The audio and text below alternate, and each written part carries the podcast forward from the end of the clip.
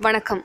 April ஐந்தாம் தேதிக்கான செய்திச் சுருக்கம். செய்திகள் வாசிப்பது ரம்யா கலைவாணி.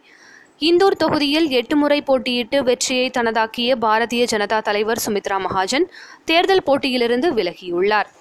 உத்தரப்பிரதேசத்தில் தேர்தல் செலவு கணக்குகளை தேர்தல் ஆணையத்தில் தாக்கல் செய்யாததால் நானூற்றி தொன்னூற்றி மூன்று வேட்பாளர்கள் தகுதி நீக்கம் செய்யப்பட்டுள்ளனர்.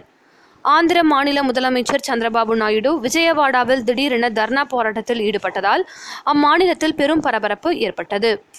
லோக் ஆயுக்தாவின் உறுப்பினர்களாக ஓய்வு பெற்ற டிஎன்பிஎஸ்சி தலைவர் ராஜாராம் மற்றும் அதிமுக வழக்கறிஞர் பிரிவு செயலர் ஆறுமுகம் நியமிக்கப்பட்டதற்கு இடைக்கால தடை விதித்து உயர்நீதிமன்ற மதுரை கிளை உத்தரவிட்டுள்ளது. சென்னை சென்ட்ரல் அரக்கோணம் இடையே ரயில் சேவை ரத்து செய்யப்பட்டுள்ளதாக அறிவிக்கப்பட்டுள்ளது. நாடாளுமன்ற தேர்தலை முன்னிட்டு மார்க்சிஸ்ட் கம்யூனிஸ்ட் கட்சியின் தேர்தல் அறிக்கை இன்று சென்னையில் வெளியிடப்பட்டுள்ளது. அக்கட்சியின் மாநில செயலாளர் கே. பாலகிருஷ்ணன் இந்த அறிக்கையை வெளியிட்டார். மதுரை கள்ளழகர் திருக்கோவில் சித்திரை திருவிழாவின் துவக்க நிகழ்ச்சியாக முகூர்த்தக்கால் நடும் கொட்டகை முகூர்த்த விழா இன்று காலை சிறப்பாக நடைபெற்றது. பன்னாட்டுச் செய்திகள்.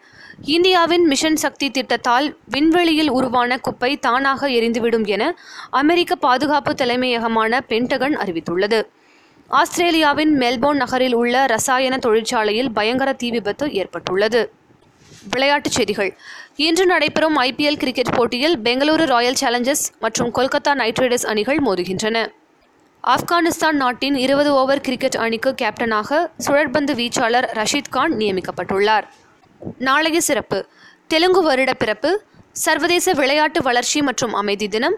இயற்கை ஆர்வலர் நம்மாழ்வாரின் பிறந்த தினம் மற்றும் மீனாட்சி சுந்தரம் பிள்ளையின் பிறந்த தினம். இத்துடன் இன்றைய செய்தியறிக்கை நிறைவு பெறுகிறது. மீண்டும் நாளை சந்திப்போம்.